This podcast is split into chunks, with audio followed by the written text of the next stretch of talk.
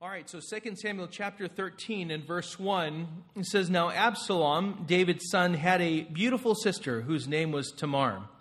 And after a time, Amnon, David's son, loved her. And Amnon was so tormented that he made himself ill because of his sister Tamar. And she was a virgin, and it seemed impossible to Amnon to do anything to her. Let's pause for a moment there. We're introduced to Absalom his sister Tamar, and Amnon, their half brother. Now, just to kind of give you an idea of who's who, Absalom and Tamar were born to David and Maacah. Amnon was David's firstborn son, born to David and Ahinoam. So we know because of that, Amnon was the crown prince. He was next in line to the throne of Israel. Absalom was the grandson of Talmai, who is king of Geshur, uh, which is an Aramaean city state located northeast of the Sea of Galilee between Bashan and Hermon. So at this point, in just the first couple verses, we're quickly introduced to Amnon's character. We see here in just these two verses that he was, you could say, a man of little to no restraint, no personal restraint. He had some, but not much. His integrity, you could say at this point, was frail, as it seems that he had, like he had no discipline over his emotions. Specifically, as we see here, the emotion of lust. He had little, little restraint from that. We'll see how frail it really is in a few moments. As we'll see, Amnon seemed to be missing his moral compass, and he was easily led by his emotions and others. Amnon is described here as loving his sister, Tamar, as much, uh, so much so that it made him feel sick. He, so he made this, as we read there, he made himself sick by the love, it says here, by the love that he had for his sister Tamar. In fact, it's described as being a, a, a feeling of torment. He was so just uh, love struck by his sister.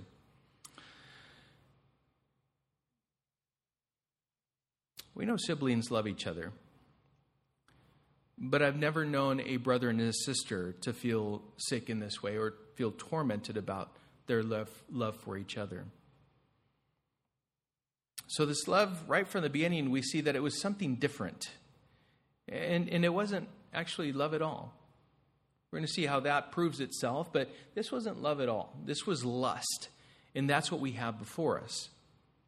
Amnon wanted, it says here, to do something to Tamar. And the only thing that's restraining him at this point is the fact that she's a virgin, and according to his pers- perspective, this prevented him from being with her intimately. Not simply because it was uh, wrong in God's eyes, but just she was virgin, and it was custom that you don't lie with a virgin unless she is your wife. You make her your wife. Now, Leviticus chapter 18, verse 6 says, None of you shall approach any one of his close relatives to uncover nakedness. I am the Lord. Now, the law had already been established. And so we see this as something that David knew, and so did Amnon, so did Absalom, so did Tamar.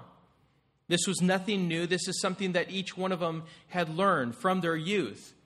So Leviticus in 18:6 was very well known by them. In fact, Leviticus just three three uh, verses later in Leviticus chapter 18 verse 9 it says, "You shall not uncover the nakedness of your sister, your father's daughter or your mother's daughter, whether brought up in the family or in another home."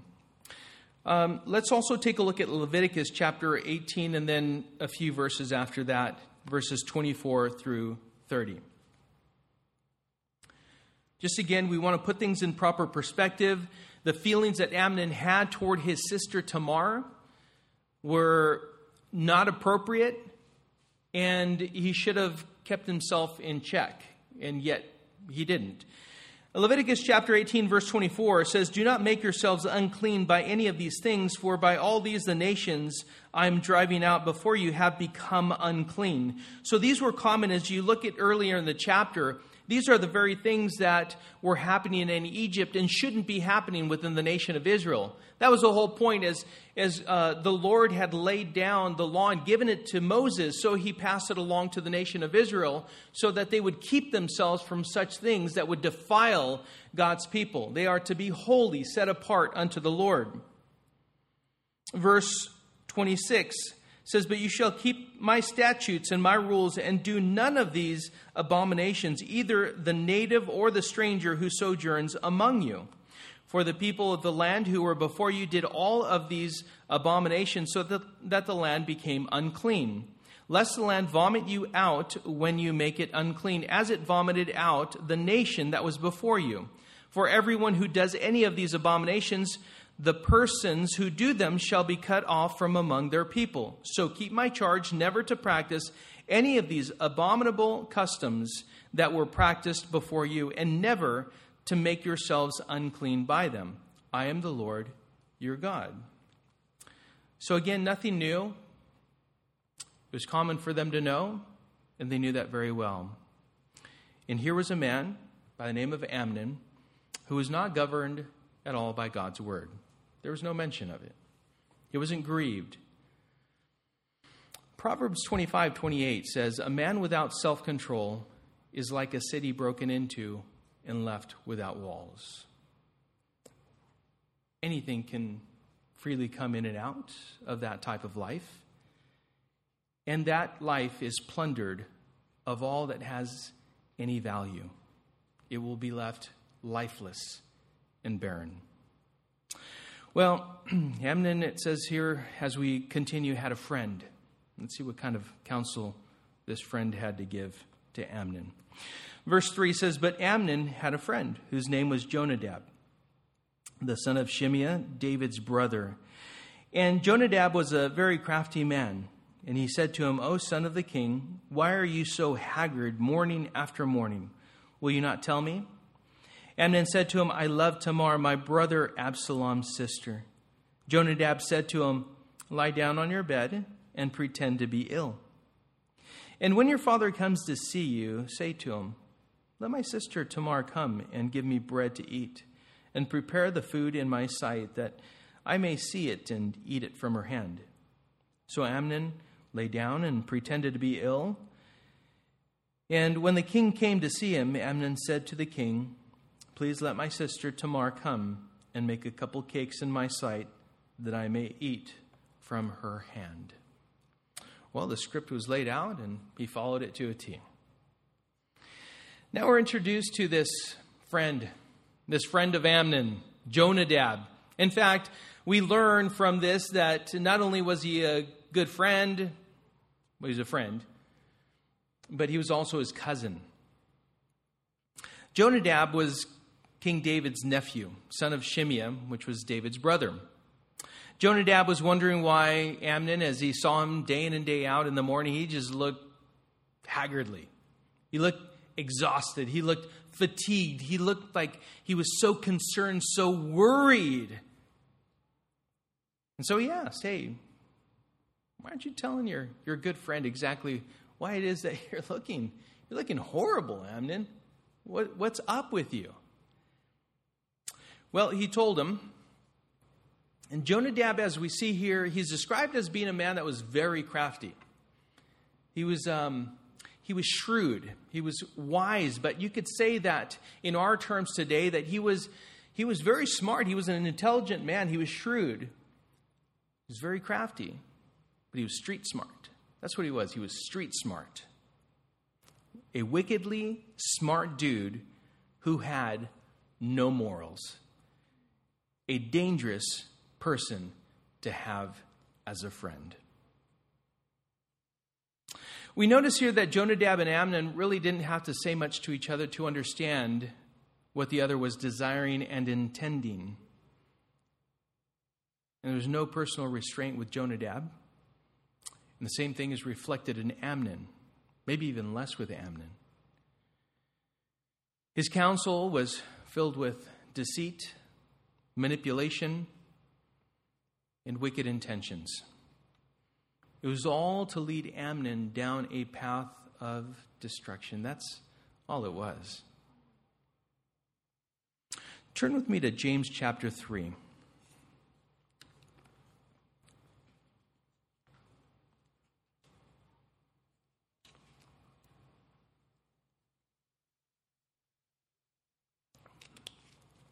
It does matter where you get your counsel from.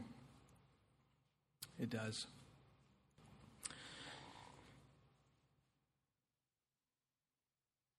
If you just want to have your itch satisfied, then you can go anywhere.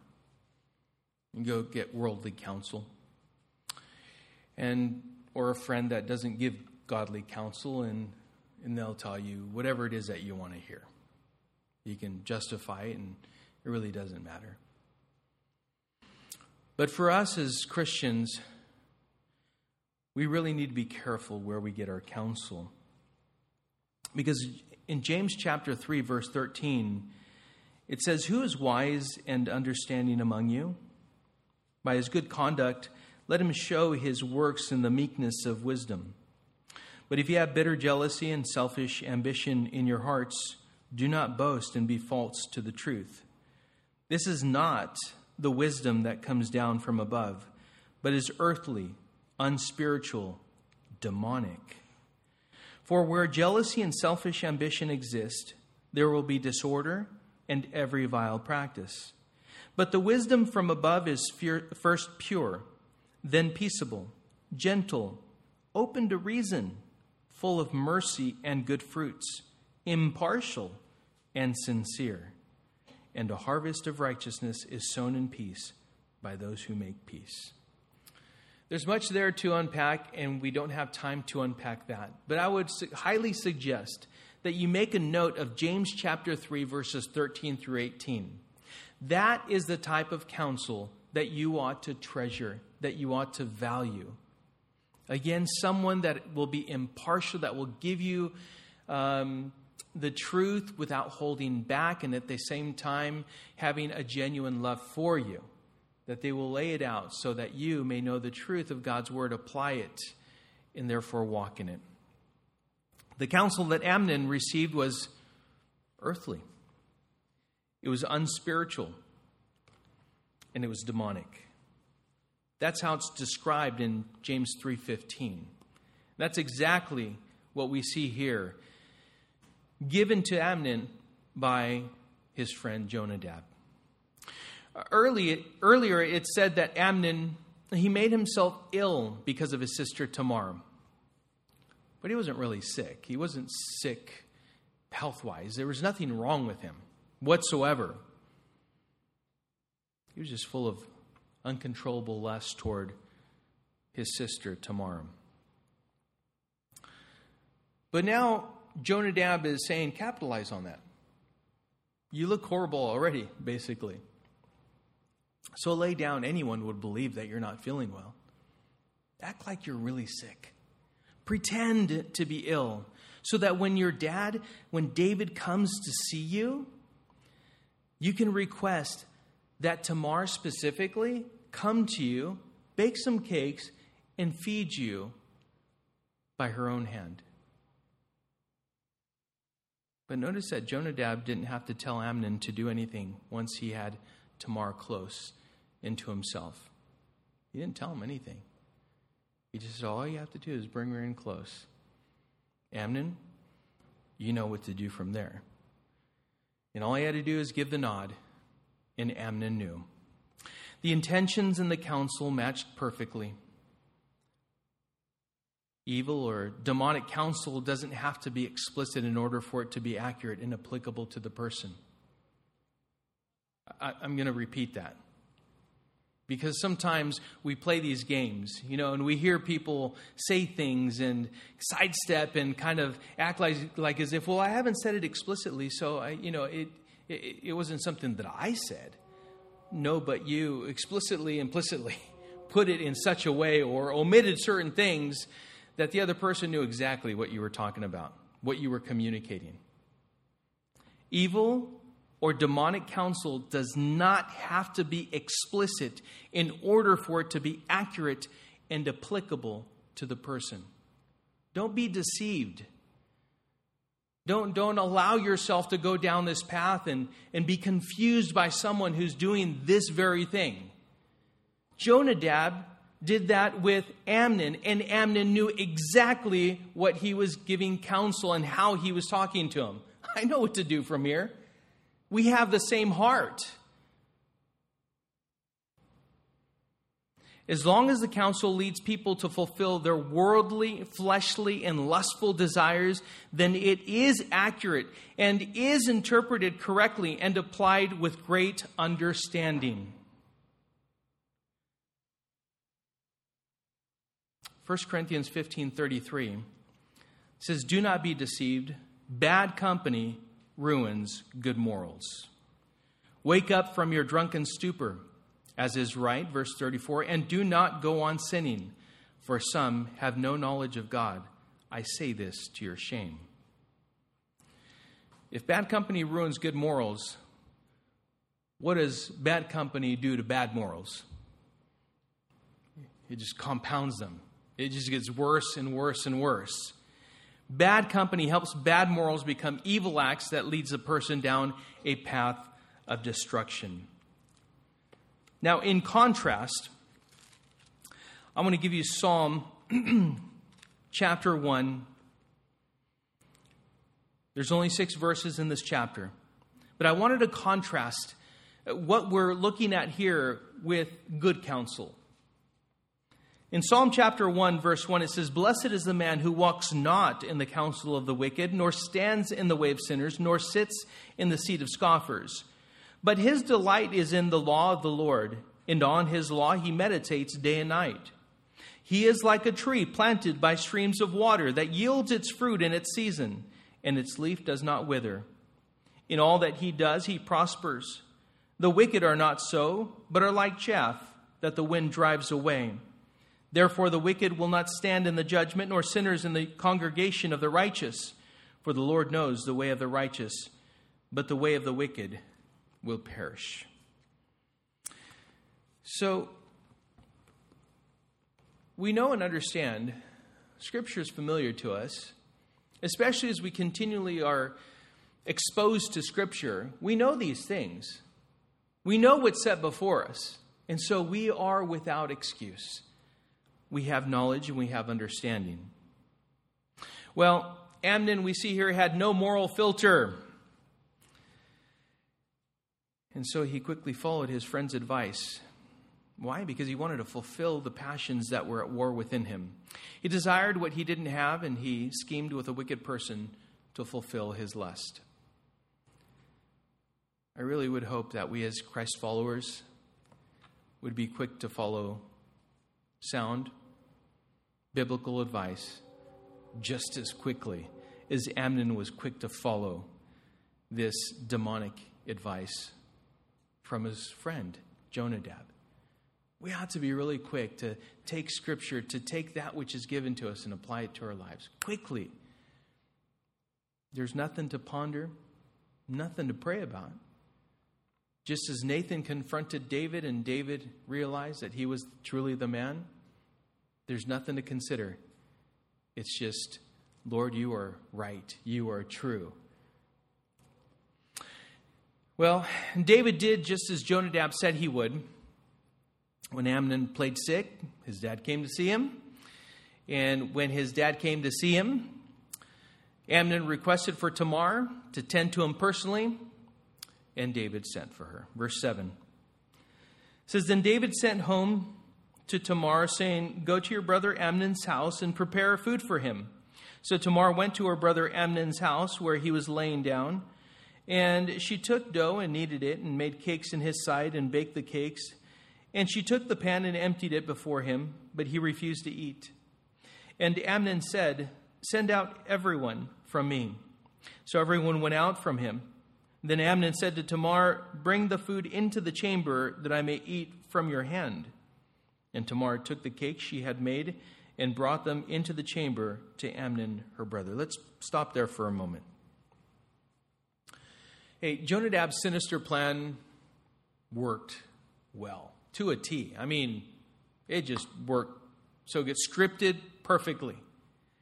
Amnon followed the script. Tamar went to Amnon's home to serve him, hoping he'd feel better after having some of her homemade goodies you know. She was she was sincere. She was genuine. She was being obedient to her father sending for you come tend to your brother amnon. He's sick. He's ill. Make him these cakes and and feed these to them well to him. And so she did. She had a sincere genuine desire to be obedient to her father and to bless her brother she made the cake and served him but he wouldn't eat it he just left it there. At that point, he ordered everyone out of the room. Just everyone, make everyone leave. He called his servants, and he, so he had them take everyone else out, but leave Tamar there with him. And then he called her into his room, his bedroom, and asked her to feed him like he would a baby, spoon fed.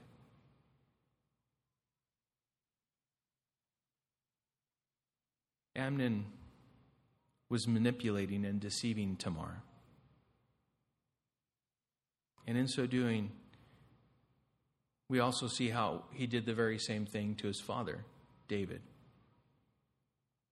What Amnon requested in verse 6 was that Tamar go to him to make some cakes in his presence that he may eat from her hand. In other words, Amnon made it sound like he would be content and satisfied if he ate some of her home cooking. You know, sometimes when we're ill, you know, we could be feeling horrible, but there's nothing like some good home cooking. And so, of course, for, for David, he thought, well, this sounds reasonable, of course, you know. What, what would you not do to have your son be better, feel better? It's like, absolutely. I'll have Tamar come and make you some food and make sure that you feel good. But Amnon unfortunately had a different meaning and intent to his words. He was taking advantage of his father, and as we see here, he was manipulating and deceiving Tamar. He had bad intentions towards her. So Amnon asked Tamar to come into his room that, again, he may literally be spoon fed by her.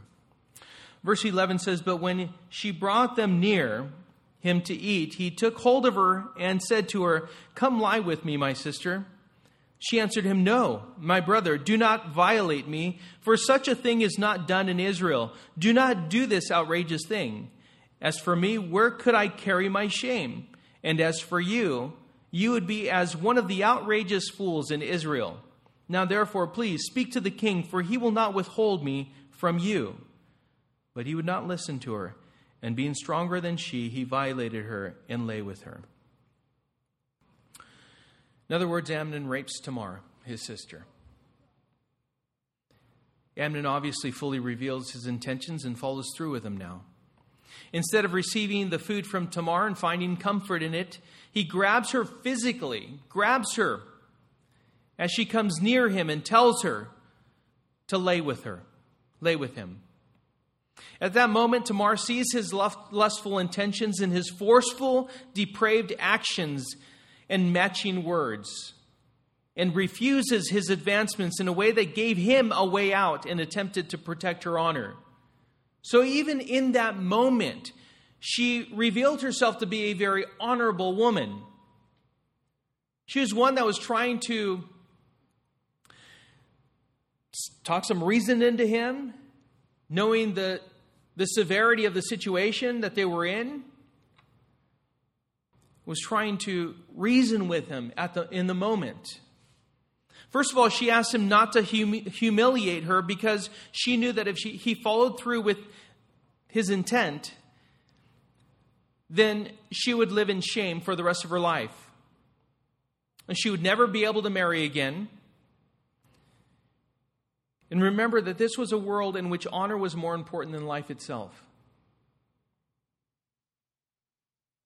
And so, with that, she was basically asking, Would you consider me your sister, Tamar, personally? Will, you please just consider me? The shame that would come upon me. I would be ruined for the rest of my life. Can you please, Amnon, consider that? if not that, then the second thing, Tamar also told Amnon that this was something completely contrary to Israelite custom, uh, the Mosaic law to be exact. So she was telling him, Would you go against your people overall? Would you go against the law that you know well? But thirdly, she challenged him in a different way. She tried to reason with him, saying, Look, Amnon, you still have a chance. You still have an opportunity right now to do the right thing. And ask the king for my hand. He won't withhold any, anything from you. Now, is she correct in saying that?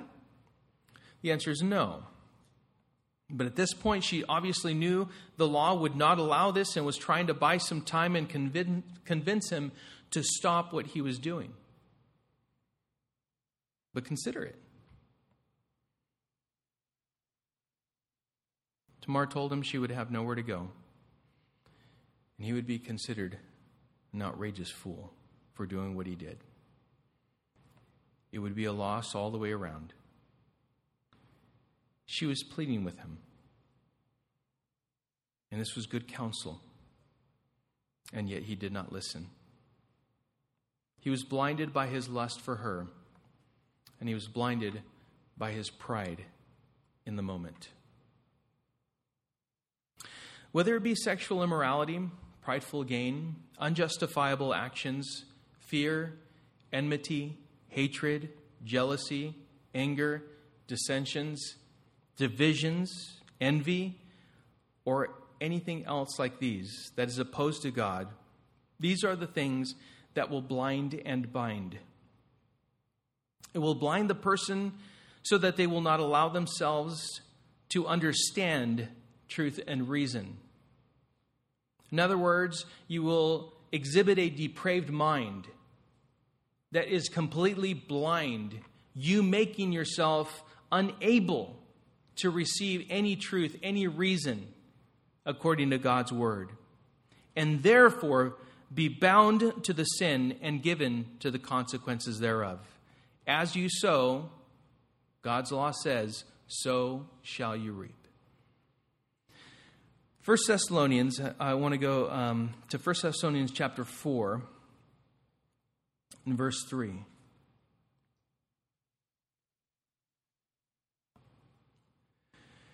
says, For this is the will of God, your sanctification, that you abstain from sexual immorality, that each one of you know how to control his own body in holiness and honor, not in the passion of lust like the Gentiles who do not know God, that no one transgress and wrong his brother in this matter, because the Lord is an avenger in all these things, as we told you beforehand and solemnly warned you. For God has not called us for impurity, but in holiness. Therefore, whoever disregards this disregards not man, but God, who gives his Holy Spirit to you.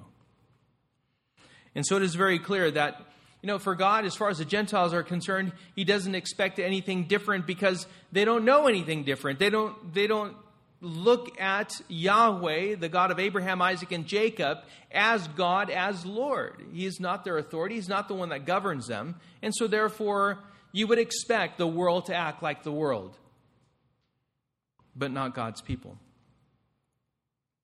They are to be self controlled, not given to sexual immorality, knowing that the will of God is our sanctification, being set apart from the world and unto the Lord, being holy, for he is holy. Well, Amnon, the outrageous fool, forced himself physically on Tamar, and he sexually raped her. Verse 15 it says, Then Amnon hated her with very great hatred, so that the hatred with which he hated her was greater than the love with which he had loved her. And Amnon said to her, Get up Go. But she said to him, No, my brother, for this wrong in sending me away is greater than the other that you did to me. But he would not listen to her. He called a young man who served him and said, Put this woman out of my presence, and bolt the door after her. Now she was wearing a long robe with sleeves, for thus were the virgin daughters of the king dressed. So his servant put her out and bolted the door after her. And Tamar put ashes on her head and tore the long robe that she wore.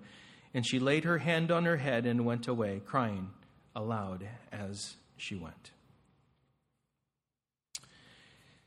Amnon's uh, lust driven love immediately turned into an intense hatred. I'm, I'm thinking with this that immediately he felt uh, shame and regret. Obviously, not satisfaction and contentment.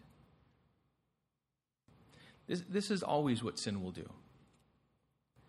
You see, temptation promises the fulfillment of a deep longing deceitfully telling you that unless you follow through, you will never be satisfied, you will never be content. But the moment you give in to that temptation, the tempter becomes the accuser and points out your sin. Have you ever been there? It's like something that you really want, you desire it.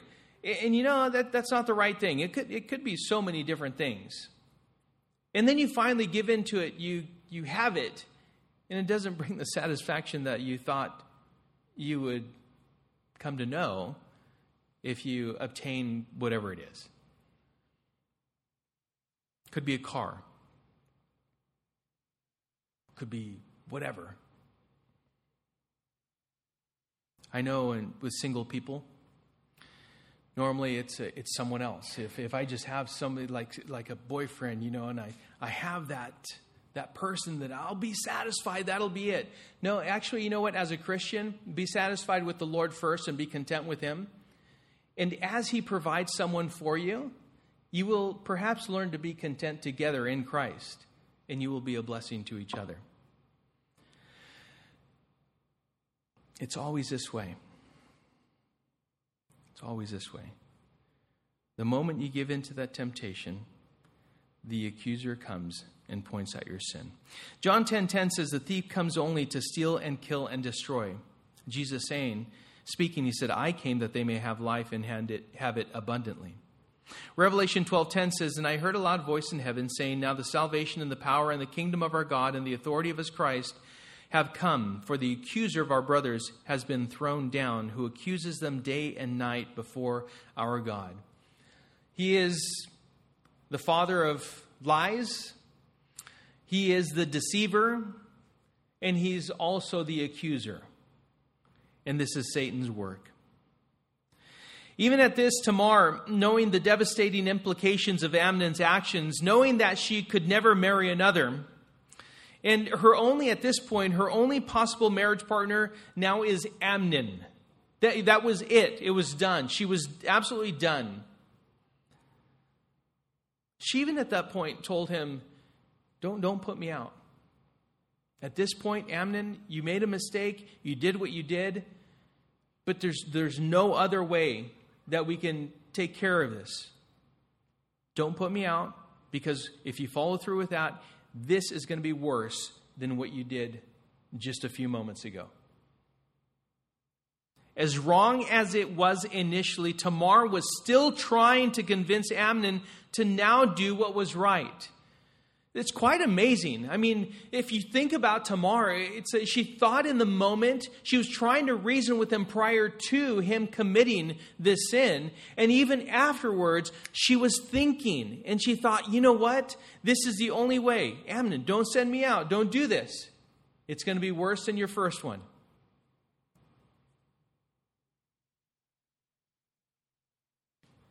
Amnon had satisfied his lust at her expense.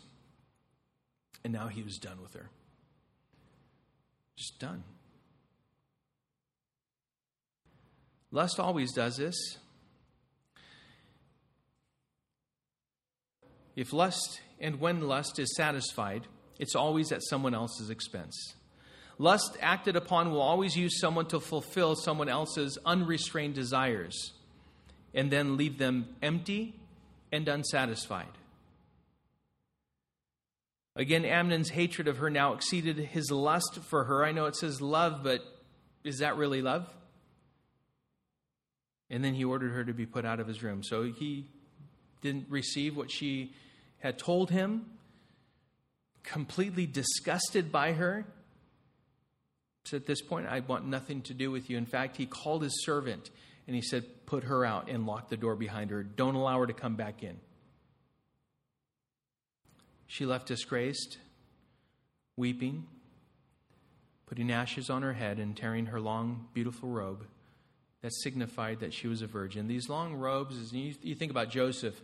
Joseph had a had a coat of many colors, so it was a long robe. It it it, it was a um, it was a uh, a symbol of of honor.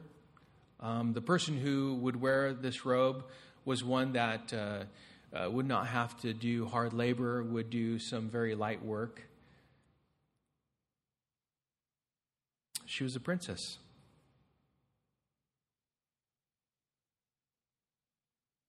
No more. Never.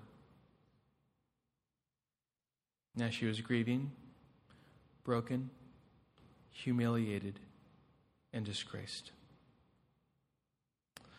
To my single sisters in Christ, if any man is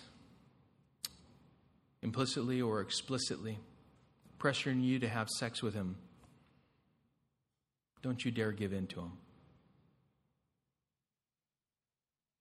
Don't give him what he wants, especially if you think that by doing so, you will keep him. Lust will drive you to do that which is opposed to God and is sinful, whereas love will drive you to be disciplined and honor God as you honor your relationships with others. In 1 Corinthians chapter 13, verse 4, it says, Love is patient and kind. Think about this. Love does not envy or boast. It is not arrogant or rude. It does not insist on its own way. It is not irritable or resentful. It does not rejoice at wrongdoing, but rejoices with the truth. Love bears all things, believes all things, hopes all things, endures all things. Put whatever it is that someone's trying to make you do up against that. Is it really love? Oh, I really love you. I really, really just desire you. Really? Okay, well, then we wait. If you're the one, then we wait. We wait until after we're married. Because love is as it is described in 1 Corinthians chapter 13.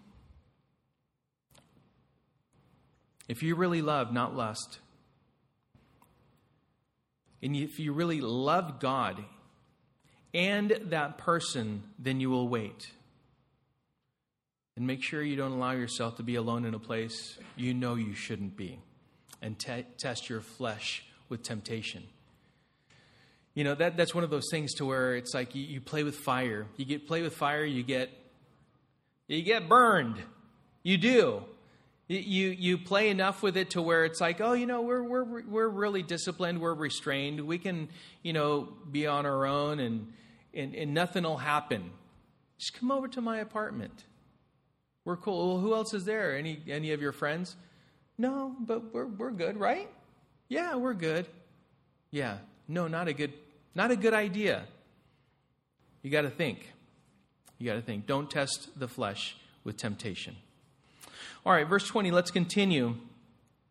And her brother Absalom said to her, Has Amnon your brother been with you? Now hold your peace, my sister. He is your brother. Do not take this to heart. So Tamar lived a desolate woman in her brother Absalom's house. When King David heard of all these things, he was very angry, but Absalom spoke to Amnon neither good nor bad, for Absalom hated Amnon because he had violated his sister Tamar it's interesting that um, neither Tamar nor Absalom went to David. Neither one of them did. It's believed that they didn't go to him because he tended to be very lenient toward his sons. And it was even thought he excused many things that he shouldn't have. Perhaps it was a consequence of his own sin and compromise. Absalom encouraged Tamar to hold her peace and to not take this matter any further. And Absalom took her into his own house and he took care of her, knowing that she would never be able to marry again. As for David, all it says that he was angry. He was, he was very angry. Oh, beside himself, right? I'm so I'm so angry, so angry, so angry. And then did absolutely he'd hear crickets, right? Did nothing. It's recorded here that he did absolutely nothing.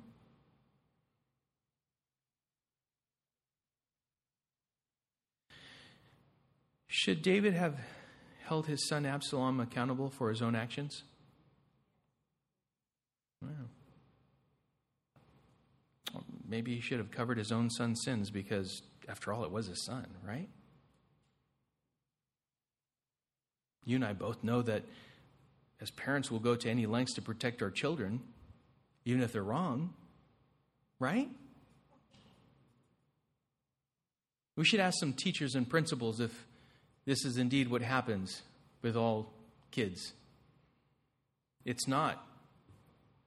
Unfortunately, the way the world sees things oftentimes is a contrary to the way God sees things. Because it sounds like the parent that'll do that will lie, cheat, and steal in order to help the child avoid any consequences of their actions. In this manner, they will never learn, they will never believe that they can, and they will never learn, and they will believe that they can get away with everything and anything. As much as it is painful, a father who loves as a father does and should will discipline, will even rebuke, and reprimand when necessary. Hebrews 12, verses 5 and 6 says, And have you forgotten the exhortation that addresses you as sons? My son, do not regard lightly the discipline of the Lord, nor be weary when reproved by him. For the Lord disciplines the one he loves, and chastises every son whom he receives. Just chastises is not, you know, a little, you know, like a little reprimand. No, no. The way the Bible describes chastisement is is punishment actually. It's like there's discipline. Discipline is what? It's when you're you're training up a child, right? So you're correcting, you're guiding, you're leading, you're explaining, you're sharing, you're showing them how, right? But if they deliberately transgress, if they go down the wrong path, then it's time to bring out the leather. Then it's time for a little it's interesting. God, God designed us and He created us in such a way that when we have a misunderstanding, when we just don't get things as kids, it's interesting how the nerves of understanding they are connected from this part of our body right here all the way to our brains and our hearts. And instantly, as soon as a little pressure is applied back here, all of a sudden we get clarity, and we understand. In much the same way, there are times the Lord has to chastise us so that we are maybe awakened from our stupor and that we come to an understanding.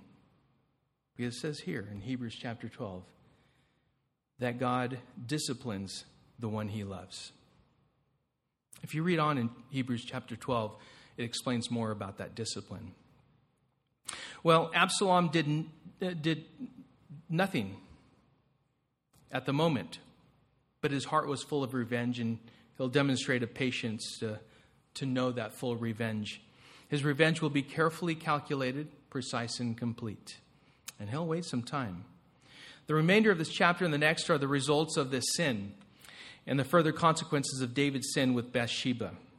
Verse 23, let's continue. It says, After two full years, Absalom had sheep shearers at Baal Hazor, which is near Ephraim. And Absalom invited all the king's sons. And Absalom came to the king and said, Behold, your servant has sheep shearers. Please let the king and his servants go with your servant. But the king said to Absalom, No, my son, let us not all go, lest we be burdensome to you. He pressed him, but he would not go, but gave him his blessing. And then Absalom said, If not, please let my brother Amnon go with us. And the king said to him, Why should he go with you? But Absalom pressed him until he let Amnon and all the king's sons go with him. Then Absalom commanded his servants, uh, Mark, when Amnon's heart is merry with wine, and when I say to you, Strike Amnon, then kill him. Do not fear. Have I not commanded you? Be courageous and be, be valiant. So the servants of Absalom did to Amnon as Absalom had commanded. Then all the king's sons arose, and each mounted his mule and fled.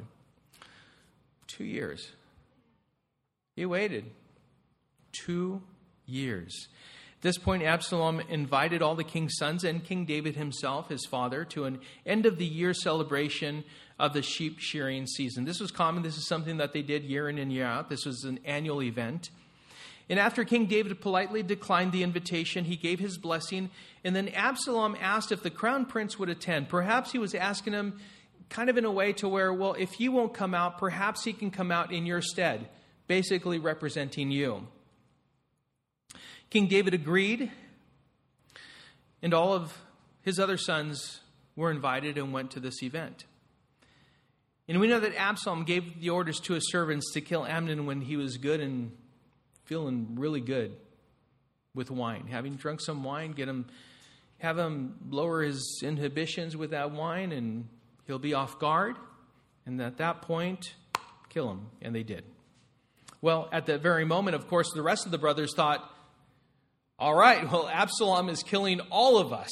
He started with Amnon, the crown prince, and now he's going to go down the line and he's going to kill all of us. So they mounted their mules and they fled, fearing for their own lives. If Amnon was a bit nervous about going to Absalom's party at first, the wine definitely relaxed him to the point to where he'd lower his guard enough to be killed. They all scattered and went in different directions. Um, we know by how it's described that they came back to where David was, that they came from different directions. They didn't come from the same way that they traveled um, to this event. Now, verse 30, let's continue. says, While they were on the way, news came to David Absalom has struck down all the king's sons, and not one of them is left. Then the king arose and tore his garments and lay on the earth, and all the servants who were standing by tore their garments. But Jonadab, the son of Shimeah, David's brother said, Let not my lord suppose that they have killed all the young men, the king's sons, for Amnon alone is dead. For by the command of Absalom, this has been determined from the day he violated his sister Tamar. Now, therefore, let not my lord, the king, so take it to heart as to suppose that all the king's sons are dead, for Amnon alone is dead. So at first, David was told that Absalom had killed all of his sons and he responded by tearing his garments, lying on the floor, on the earth. But then, ironically, someone spoke up. A familiar voice Jonadab, his nephew. He told, uh, No, all your, your sons are fine. It was, it was just Amnon. He purposed in his heart from the time that he violated, he raped his sister Tamar. Absalom basically waited for two years to do this. But no, the rest of your sons are fine. he knew this very well. He was the whole reason why this was taking place. He encouraged Amnon to rape Tamar. Well, at this point, again, we don't see a reaction from David. That is no response to what Absalom did.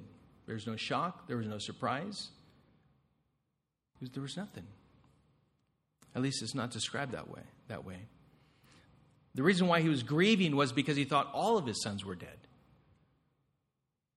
Verse 34 But Absalom fled, and the young man who kept the watch lifted up his eyes and looked, and behold, many people were coming from the road behind him by the side of the mountain. And Jonadab said to the king, Behold, the king's sons have come as your servant said. So it has come about.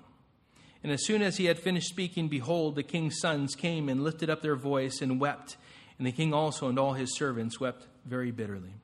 So it was, as I had said, you know, the, uh, the person who was keeping watch was looking one way, and they came from all kinds of different directions, from behind him and the sides. And so obviously the king's sons were in, in such shock, and they were smart enough to, to take off in different directions to make sure that they weren't next to be killed.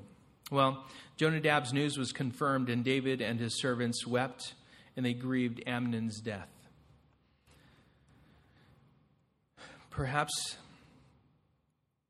had David, David taken action against Amnon for raping Tamar, Absalom wouldn't have been compelled to take matters into his own hands.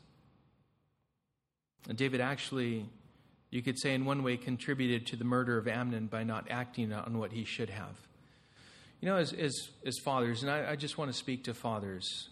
I know mothers have a responsibility as well, but as fathers, we have a responsibility to apply discipline. Why? Because it applies correction to our children. It, it um, instills in them the understanding of what's right and wrong. And if we fail to discipline action that is wrong, that is actually transgression, then what we're doing is we're, we're spoiling, spoiling them in such a way that later on it could have consequences and an impact that far exceed what you thought a little pain in the moment would be experienced. So we have a responsibility. In Exodus chapter 22, verses 16 and 17, it tells us what should be done when a man seduces and lies with a virgin that he's not engaged to. It's also covered in Deuteronomy chapter 22, verses 28 and 29. So it's something that David should have applied to Amnon, and yet he failed to do so. So David failed to apply biblical discipline and left Absalom to apply his own justice to Amnon's shameful act. Verse 37 says, But Absalom fled and went to Talmai, the, the son of uh, Ammihud, king of Geshur. And David mourned for, so this was his grandfather. And David mourned for his son day after day. So Absalom fled and went to Geshur and was there three years. And the spirit of the king longed to go out to Absalom because he was com- comforted about Amnon since he was dead. Again, David failed to respond with biblical accountability and simply longed to see Absalom. Absalom, he, he killed his brother Amnon, and, it, was, it was, you could say it was, um, it was capital punishment for a non capital crime. Amnon had not killed his sister. He had not, yes, as grievous as it was, as just evil as it was, it, it was not murder. He should have gone back to Deuteronomy 22. He should have gone back to Exodus 22 and applied that to the situation and really held Amnon accountable and had him go, perhaps even in that sense, to his daughter or whatever it was, maybe he was to pay. He was just to just hold him accountable. But now, even with Absalom, he was not holding him accountable for murder. Perhaps it was because David himself had done the very same thing with Uriah. It's kind of difficult. You know, sometimes we, as, as we commit a sin, and someone else commits a sin that is like ours, somehow, and for some reason, we find it difficult to hold them accountable for the very same thing. Even after we've repented, we've been restored, we've been walking with the Lord, and it's at that point that we cannot, especially fathers, I'm talking to you, the Lord is talking to us. We cannot hold back discipline from our children when they commit a sin that needs to be disciplined, needs to be corrected. We cannot. They can call you, it doesn't matter. They can call you whatever it is, it doesn't matter. You know, it's not me that you're opposing, it's God's word that you're opposing.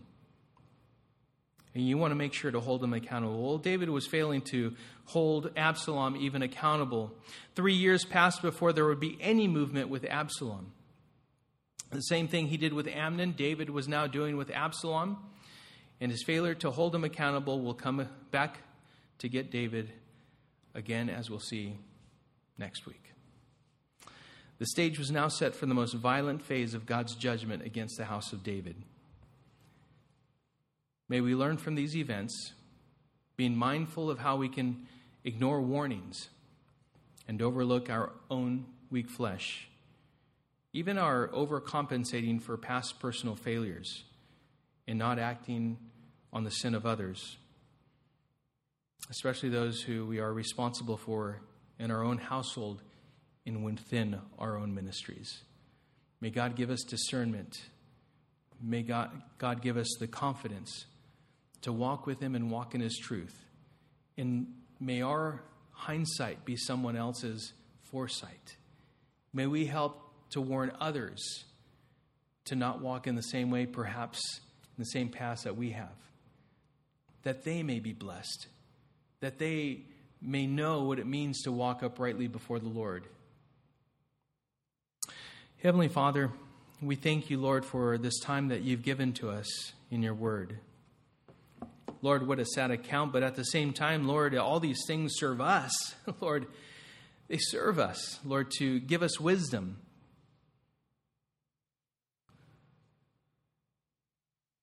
Lord, that the errors of even David and Absalom and Amnon, Lord, may, may help us understand those things that we ought to stay away from. Being careful, being mindful of some emotions that perhaps are we've allowed to get out of control within us. Lord, warning us that that could lead down a path of destruction. And so, Lord, thank you. Thank you, Lord, for your grace. Thank you for your mercy. Thank you for instructing us this evening and helping us, Lord, to trust you and to walk with you in an upright manner. And so, Father, fill us with your Holy Spirit. Help us understand your truth. And we pray this all in Jesus' name.